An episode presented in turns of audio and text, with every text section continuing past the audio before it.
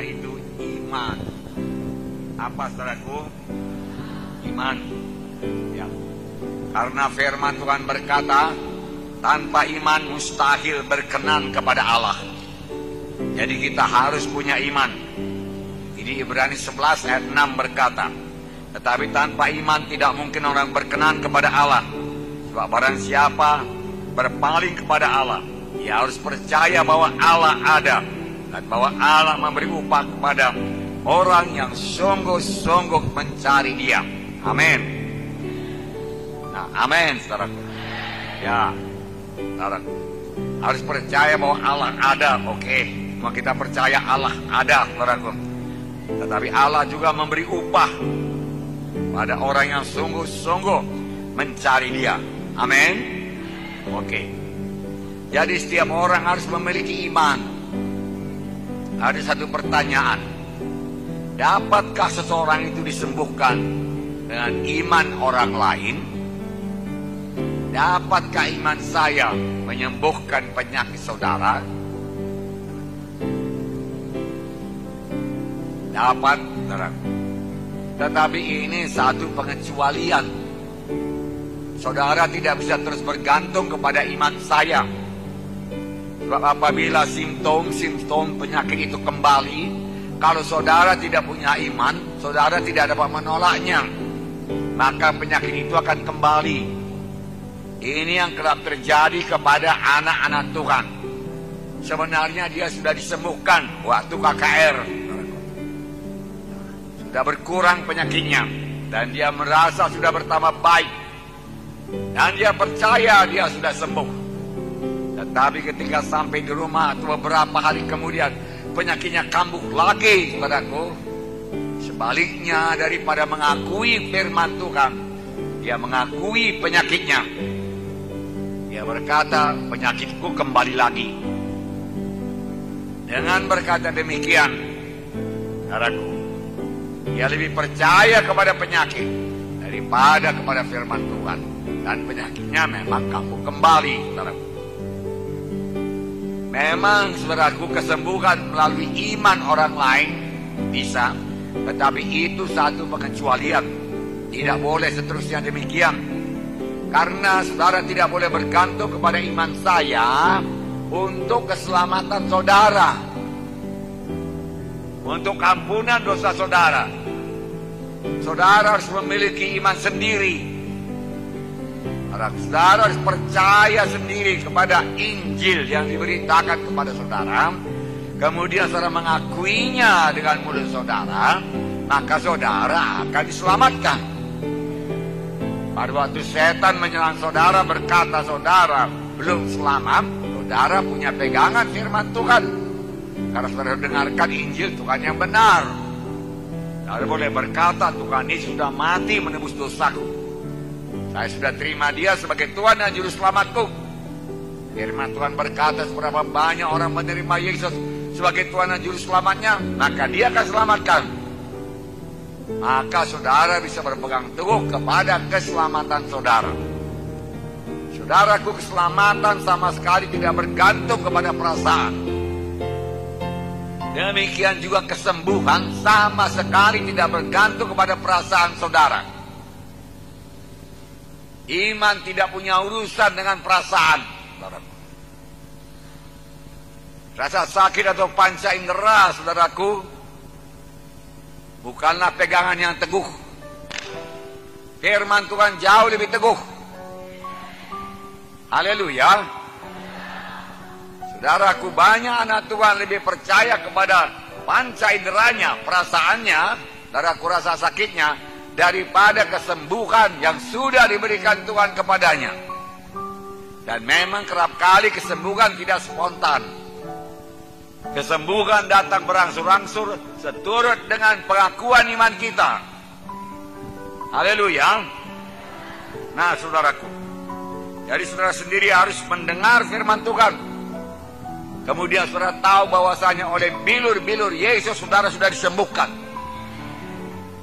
Saudara kenal firman Tuhan yang berkata, Akulah Yehova Rafa. Akulah Tuhan yang menyembuhkan engkau.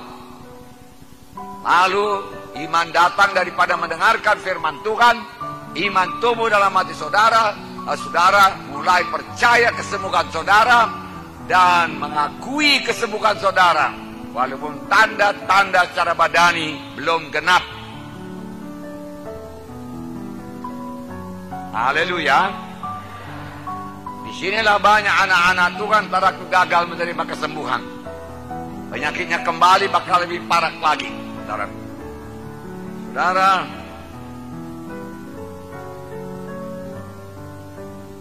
tidak mungkin berjalan dalam kemenangan sepanjang saudara bergantung terus kepada iman orang lain atau iman hamba Tuhan yang lain.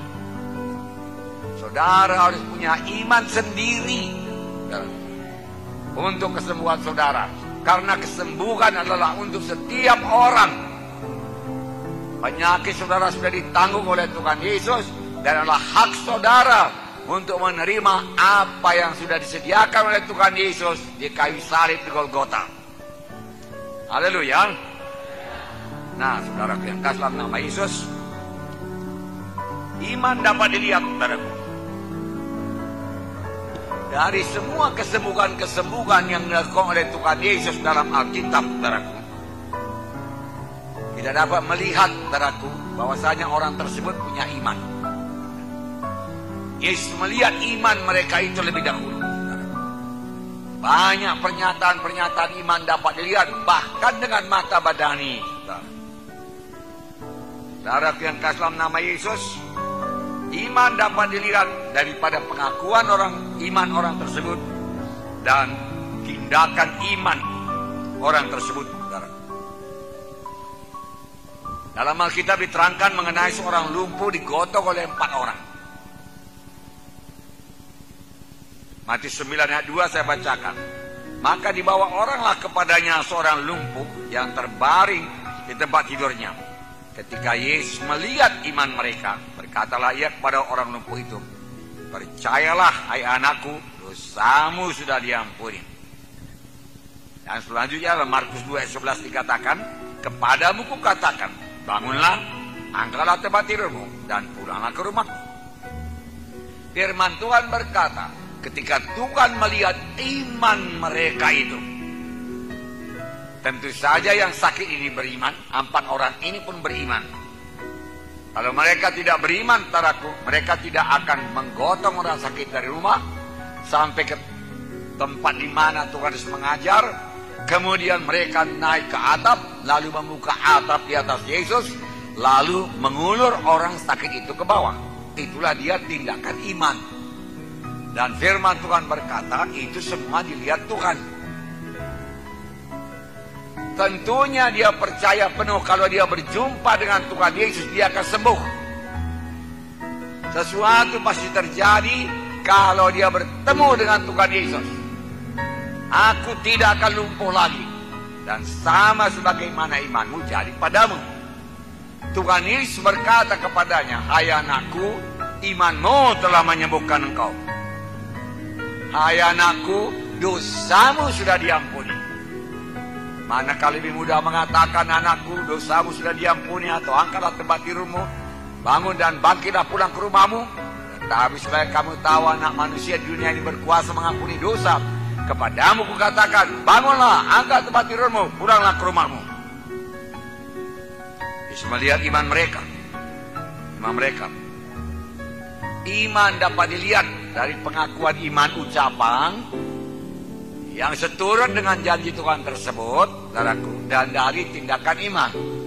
Yakobus 2:26 berkata, seperti tubuh tanpa ruh adalah mati, demikian juga iman tanpa perbuatan-perbuatan adalah mati. Harus bertindak.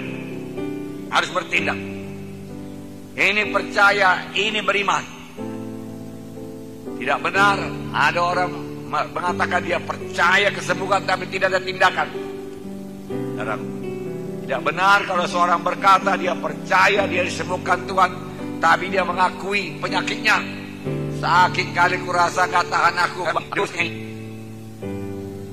Aku lihat penyakit ini tambah parah. Itu dia tidak percaya kepada kesembuhan yang sudah disediakan oleh Tuhan Yesus.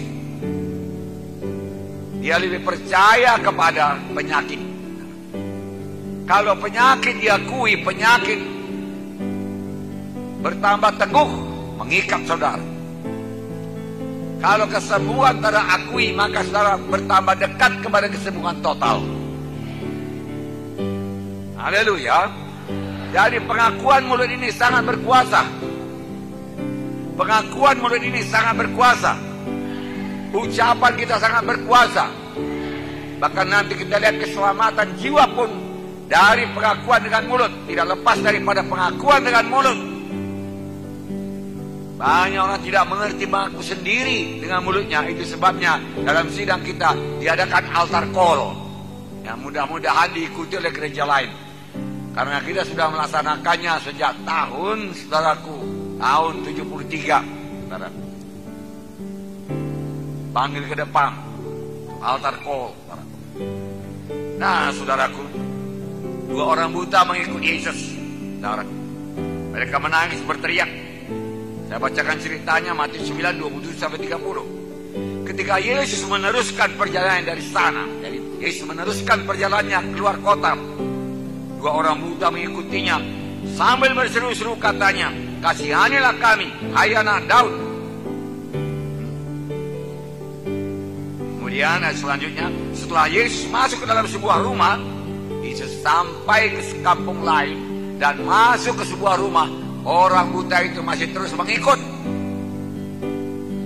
Bagaimana dia mengikutnya? Boleh jadi dia ikut-ikut suara itu terus. Saudara, walaupun dia buta, saudara, dia ikut terus. Inilah tindakan iman. Amin. Ya. Datanglah kedua orang buta itu kepadanya dan Yesus berkata kepada mereka, Percayakah kamu bahwa aku dapat melakukannya? Mereka menjawab, Ya Tuhan kami percaya. Percaya engkau, aku dapat melakukannya? Ya Tuhan kami percaya. Lalu Yesus menjamah mata mereka sambil berkata, Jadilah kepadamu menurut imanmu. Dan sampai sekarang Tuhan Yesus masih berkata, jadilah kepadamu menurut imanmu. Saudaraku, penyakit juga ketakutan juga diucapkan, maka ketakutan penyakit bertambah kuat. Lalu jadilah kepadamu menurut imanmu. Maka ketakutan akan bertambah-tambah, penyakit akan bertambah-tambah. Seolah-olah setan aku diberikan pintu terbuka buat dia. Karena kita mengakui pekerjaannya, mengucapkan pekerjaannya, memuliakan pekerjaannya. Dengan mengakui penyakit, mengakui kelemahan. Nah.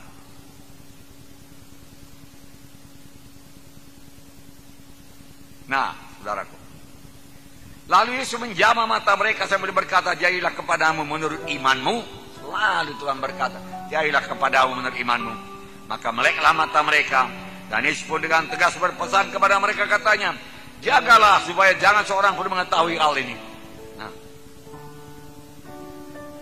Markus 5 ayat 28 dan 34. Sebab katanya, asal ku jamah saja jubahnya aku akan sembuh. Hasilnya 34. Maka katanya kepada perempuan itu, hai anakku, imanmu telah menyelamatkan kau. Pergilah dengan selamat dan sembuhlah penyakitmu. Semua kita tahu ini cerita seorang perempuan yang sudah 12 tahun sakit pendarahan.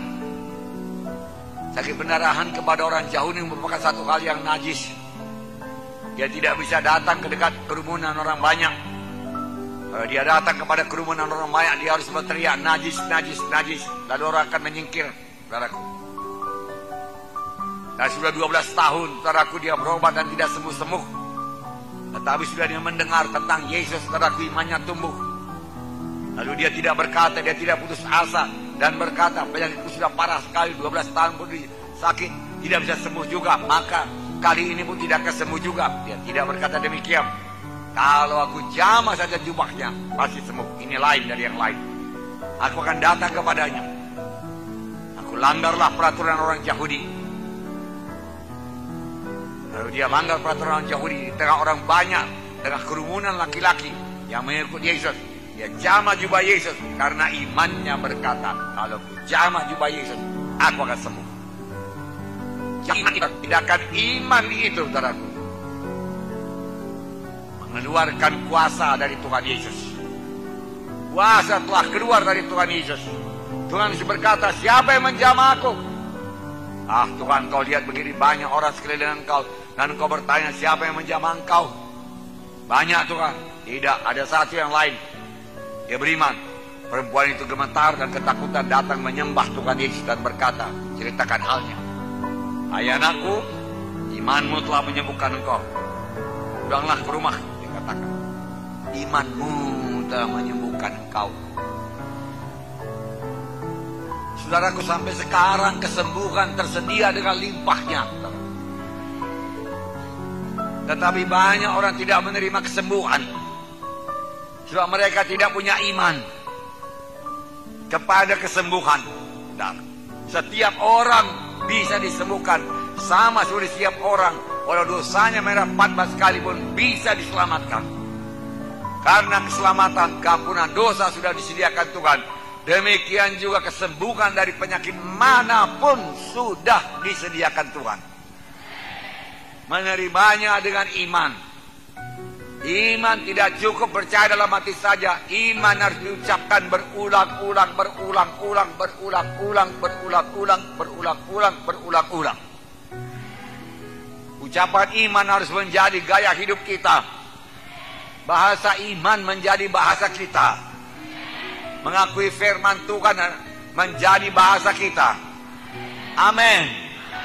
Itulah gaya hidup kerajaan sorga. Amin. Nah, saudara kasih dalam nama Yesus. Lukas 17 mengenai 10 orang kusta. Tuhan Yesus. Kalau engkau mau, engkau sanggup menyembuhkan kami. Tuhan Yesus berkata, aku mau, jadilah kau sembuh. Tunjukkanlah dirimu kepada imam-imam. Saudaraku, waktu mereka berangkat menunjukkan dirinya kepada imam-imam, belum sembuh. Belum berkurang penyakitnya. Tapi firman Tuhan telah diucapkan oleh Tuhan Yesus. Mereka lebih percaya kepada firman Tuhan itu daripada gejala-gejala penyakitnya yang dapat dilihatnya dengan mata dan dirasakannya dengan panca inderanya. Dia lebih bergantung kepada firman Tuhan daripada perasaan panca inderanya. Apa yang terjadi sama sebagaimana imanmu jadi padamu.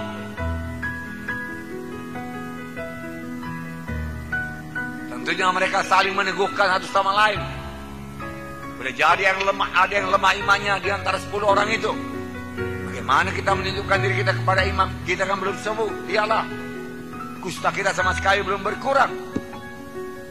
Yang lain berkata percaya saja kalau Tuhan sudah mengucapkan firman-Nya. Firman yang tidak pernah kembali dengan kosong. Firman-Nya berkuasa. Langit bumi boleh berlalu tapi firman Tuhan tidak berlalu. Mari kita tunjukkan diri kita kepada imam-imam. Mereka berangkat. Berangkat. Yang seturut dengan pendapat manusia masih lengkap penyakit kustanya. Tapi mereka percaya, mereka mengakuinya dan mereka mengadakan tindakan iman. Pengakuan mereka dan tindakan iman mereka selalu dihormati Tuhan. Dihargakan Tuhan sampai sekarang. Separuh jalan mereka sudah sembuh. Satu orang karena sukacitanya kembali kepada Tuhan dan mengucapkan syukur. Terima kasih Tuhan berkata bukankah 10 orang yang kusembuhkan. Mana yang sembilan lagi? Kenapa yang satu orang ini saja yang bersyukur? Memang Tuhan suka kalau kita bersyukur kepadanya. Amin. Bersyukur kepada Tuhan buat kesembuhan kita akan meneguhkan kesembuhan kita. Bersyukur kepada Tuhan buat keselamatan kita akan meneguhkan keselamatan kita.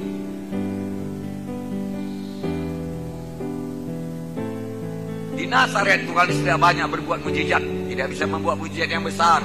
Kenapa? Karena mereka tidak percaya. Sebab mereka kenal Tuhan dari kecil, Bukankah ia ini anak Yesus? Bukankah saudara-saudaranya bersama-sama dengan kita di sini? Dari mana iman perkataannya itu semua? Dari mana dia bisa menyembuhkan penyakit? Dia katakan. Lalu mereka bimbang. Dan hasilnya Tuhan sudah dapat berbuat mujizat yang besar di sana. Hanya meletakkan tangan dan beberapa orang sakit untuk menyembuhkan mereka. Ia heran dan ketidakpercayaan mereka ini. Dan dia berkata, seorang nabi memang tidak dihargai di negerinya sendiri, dia katakan. Nah, saudaraku.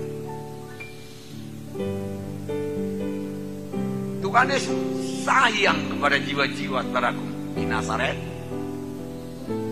Dia mau menyembuhkan jiwa-jiwa di Nazaret. Tetapi mereka tidak percaya kepadanya. Lalu Tuhan tidak dapat menyembuhkan, bukan tidak mau menyembuhkan. Dia tunjukkan beberapa tanda ajaib mujizat.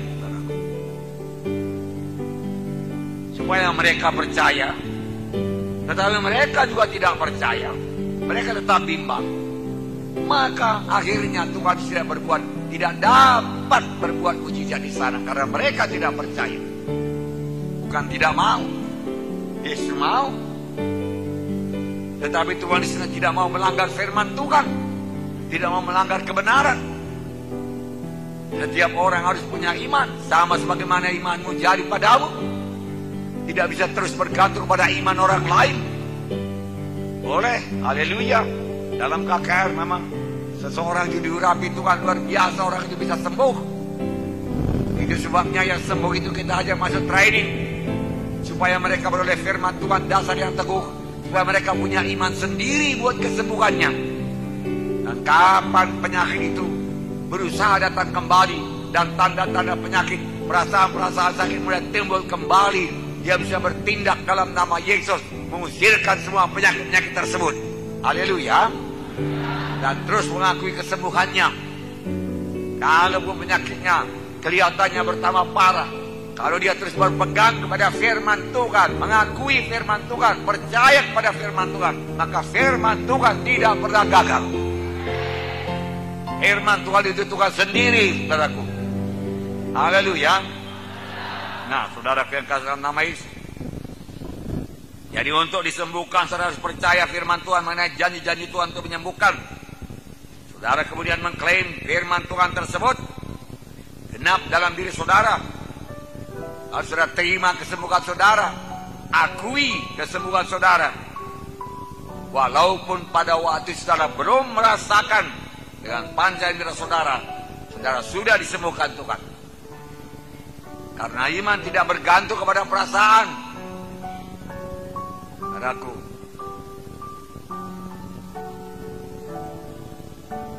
Bagi anak-anak Tuhan peraku tidak kita tidak bergantung kepada perasaan, kita bergantung kepada firman Tuhan. Yang ya dan amin. Firman Tuhan berkata sembuh, sembuh. Firman Tuhan berkata hidup, hiduplah itu saudaraku. Haleluya. Ya.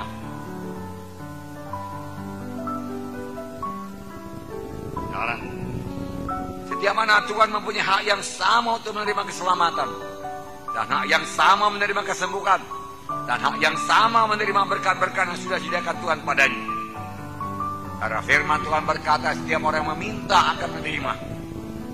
Setiap orang yang mencari akan mendapat. Setiap orang yang mengetuk baginya lah pintu dibukakan. Setiap orang tidak ada kecualinya. Jadi setiap orang harus punya iman. Haleluya. Untuk diselamatkan harus punya iman. Untuk disembuhkan harus punya iman. Untuk diberkati harus punya iman. Haleluya. Alkitab berkata bahwa setiap orang Israel yang telah digigit oleh ular berbisa. Sepanjang mereka memandang pada ular tembaga tersebut. Yang ditaruh di atas tiang. Maka mereka akan sembuhkan. Tapi setiap orang harus percaya. Dan setiap orang harus bertindak memandang ular tembaga tersebut walaupun menurut pikiran manusia tidak ada hubungannya saudaraku. Ular tembaga tersebut ya ditaruh di atas tiang dengan bisa ular gedung yang mulai bekerja dalam tubuhnya. Ini secara manusia.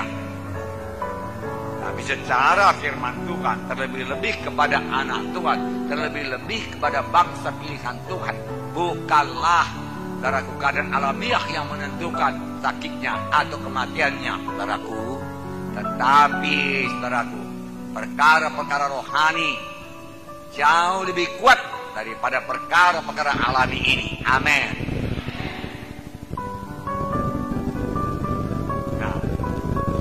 baca bilangan 21 8 dan 9. Maka firmanlah Tuhan kepada Musa. Tuhan berfirman kepada Musa.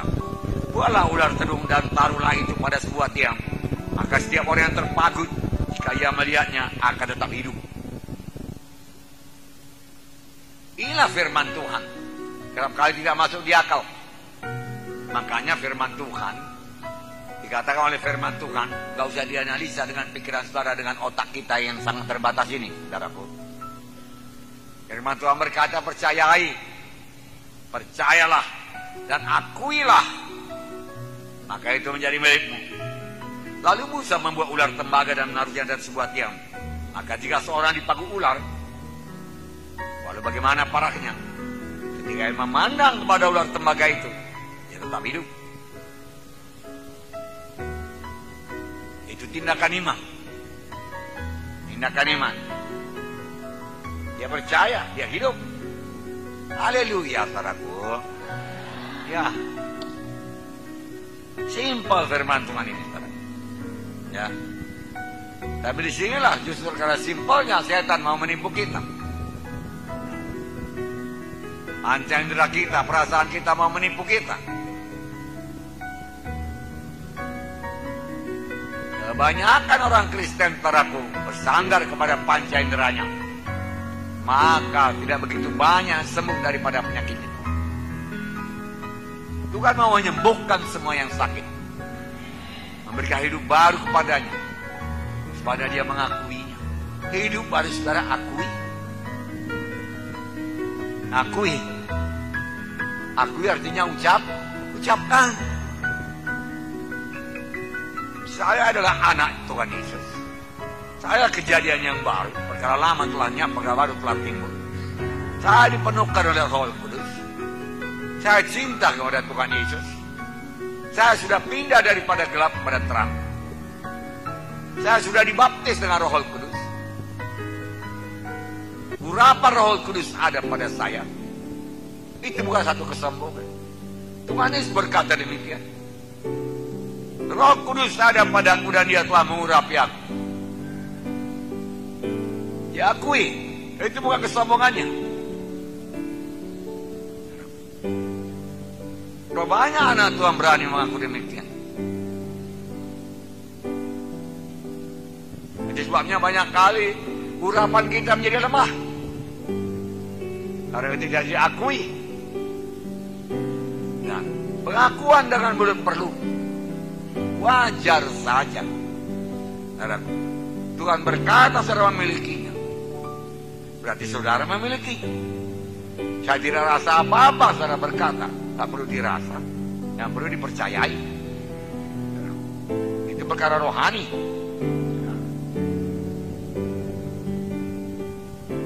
Nah. Bahkan firman Tuhan berkata dalam Mazmur orang yang sakit sekalipun dan hampir mati kalau tidak berseru kepada Tuhan maka disampaikannya firman-Nya dan disembuhkannya mereka itu. Diliputkannya mereka. Dari liang kubur.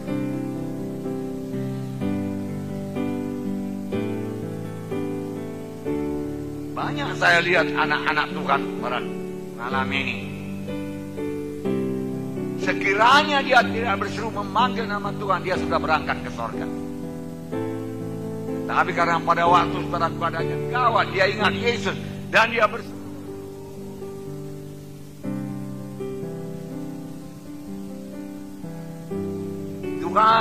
selamatkan aku. Maka firmannya mereka itu. Mereka dari liang kubur.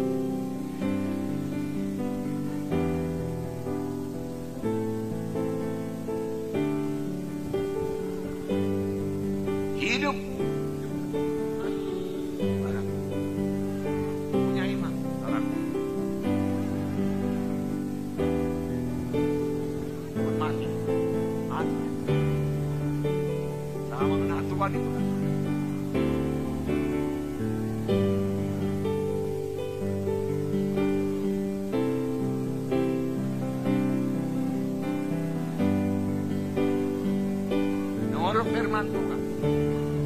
Itu belum bisa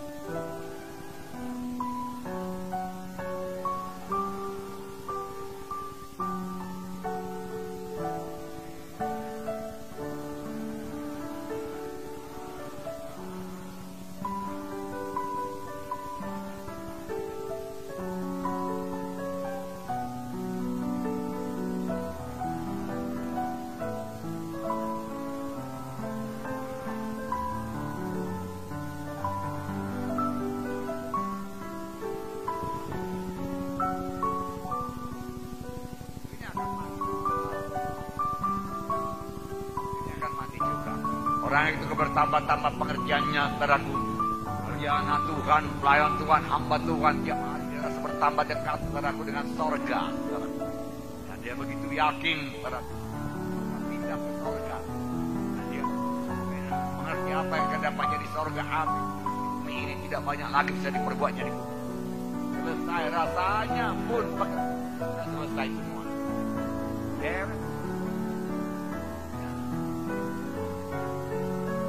Ibarat pelayanan itu sudah ada yang menggantikan dia. Dan karena tenaganya sudah jauh berkurang, saudaraku, maka dia merasa saatnya dia digantikan dan dia bisa berangkat dengan damai. Amin. Haleluya.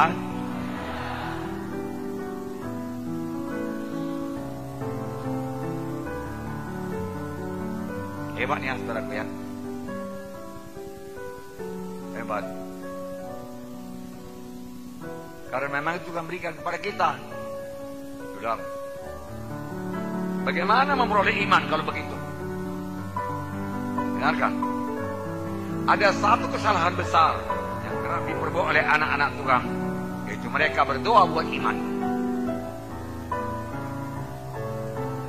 Tuhan berikan aku iman Tuhan. Berikan aku iman yang teguh Tuhan. Tidak bimbang aku Tuhan. Berikan aku iman.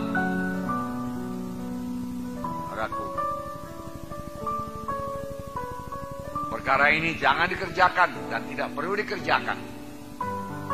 Dan tidak ada hasilnya sama sekali. Sebab Tuhan telah me- menerangkan firman-Nya bagaimana caranya kita memperoleh iman. Roma 10 ayat 17 berkata, Sebab iman datang daripada berita, berita dari firman Tuhan. Saudara mau iman, dengarkan firman Tuhan yang benar. Saudara mau iman, belajar, buka kitab saudara. Pakai konkordansi, pakai kamus. Alkitab, saudara. Pakai. Teliti, saudaraku. Ayat demi ayat. Nah,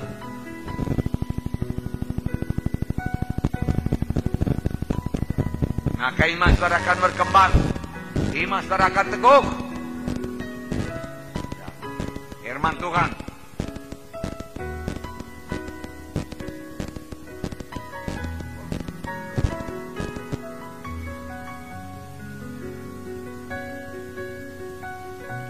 Tanpa firman Tuhan kita akan selalu bimbang. Dan doa kita menjadi salah. Karena kita tidak tahu firman Tuhan. Bahkan apa yang sudah diberikan Tuhan kepada kita pun kita minta lagi. Sebabnya kita perlu belajar firman Tuhan. Itu sebabnya jiwa-jiwa baru harus training. Tanpa di training mereka akan lucut.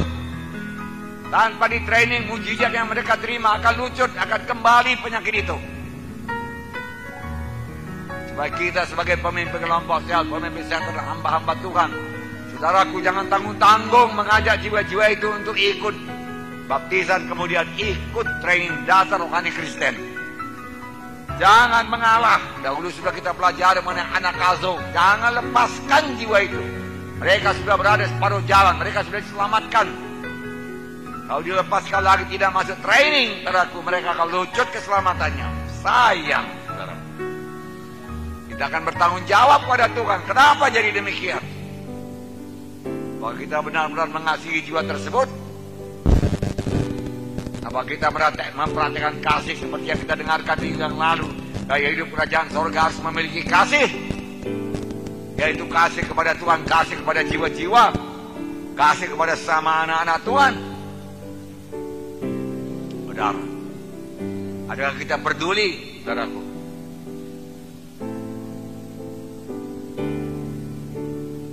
Sebab kalau kita sudah bersaksi dan berhasil membawa jiwa itu, saudaraku, kepada baptisan air pada perdamaian, berdamai dengan Tuhan, kemudian baptisan air. Saudaraku tidak siap pekerjaan saudara, tidak siap. Firman Tuhan juga berkata, jadikan mereka itu muridku. Menjadi murid harus belajar, harus belajar, harus belajar. Saudara juga, walaupun sudah training dasar harus belajar, belajar, belajar terus.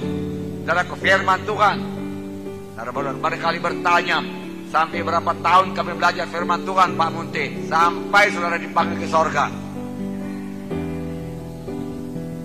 Disiplin. Tidak ada anak Tuhan yang berhasil tanpa disiplin. Tanpa disiplin padaku Tidak ada disiplin padaku akan menghancurkan hidup saudara. Melucutkan daripada keselamatan. Tidak ada keteguhan dalam saudara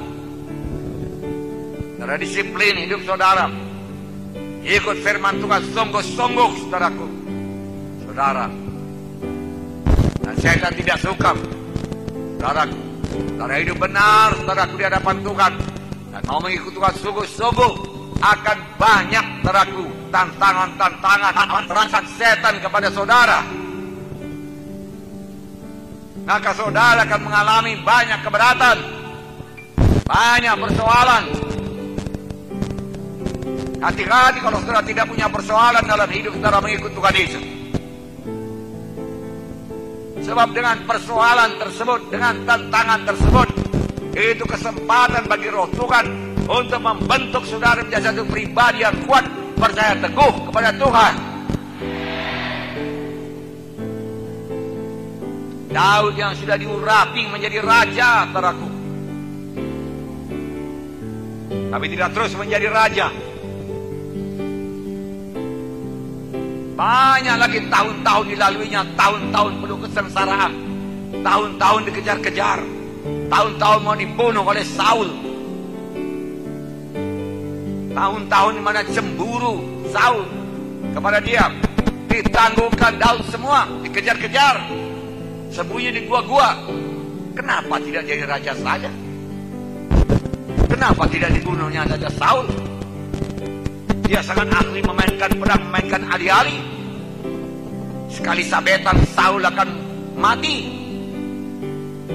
Bahkan pada beberapa kesempatan Saul tertidur, Daud datang ke sampingnya lalu mengoyakkan sedikit punca jubahnya. Daud tidak mau membunuhnya. Kalau dibunuh Daud siap dia jadi raja. Tapi Daud tidak mau jalan pintas. Bagaimana aku membunuh orang yang diurap sudah diurapi oleh oleh Tuhan? Urapan Tuhan kepada Saul sangat dihargakan oleh Daud. Daud percayakan urapan. Maka banyak tahun-tahun penuh kesengsaraan, penuh air mata. Saudara baca dalam Mazmurnya bagaimana dia menangis.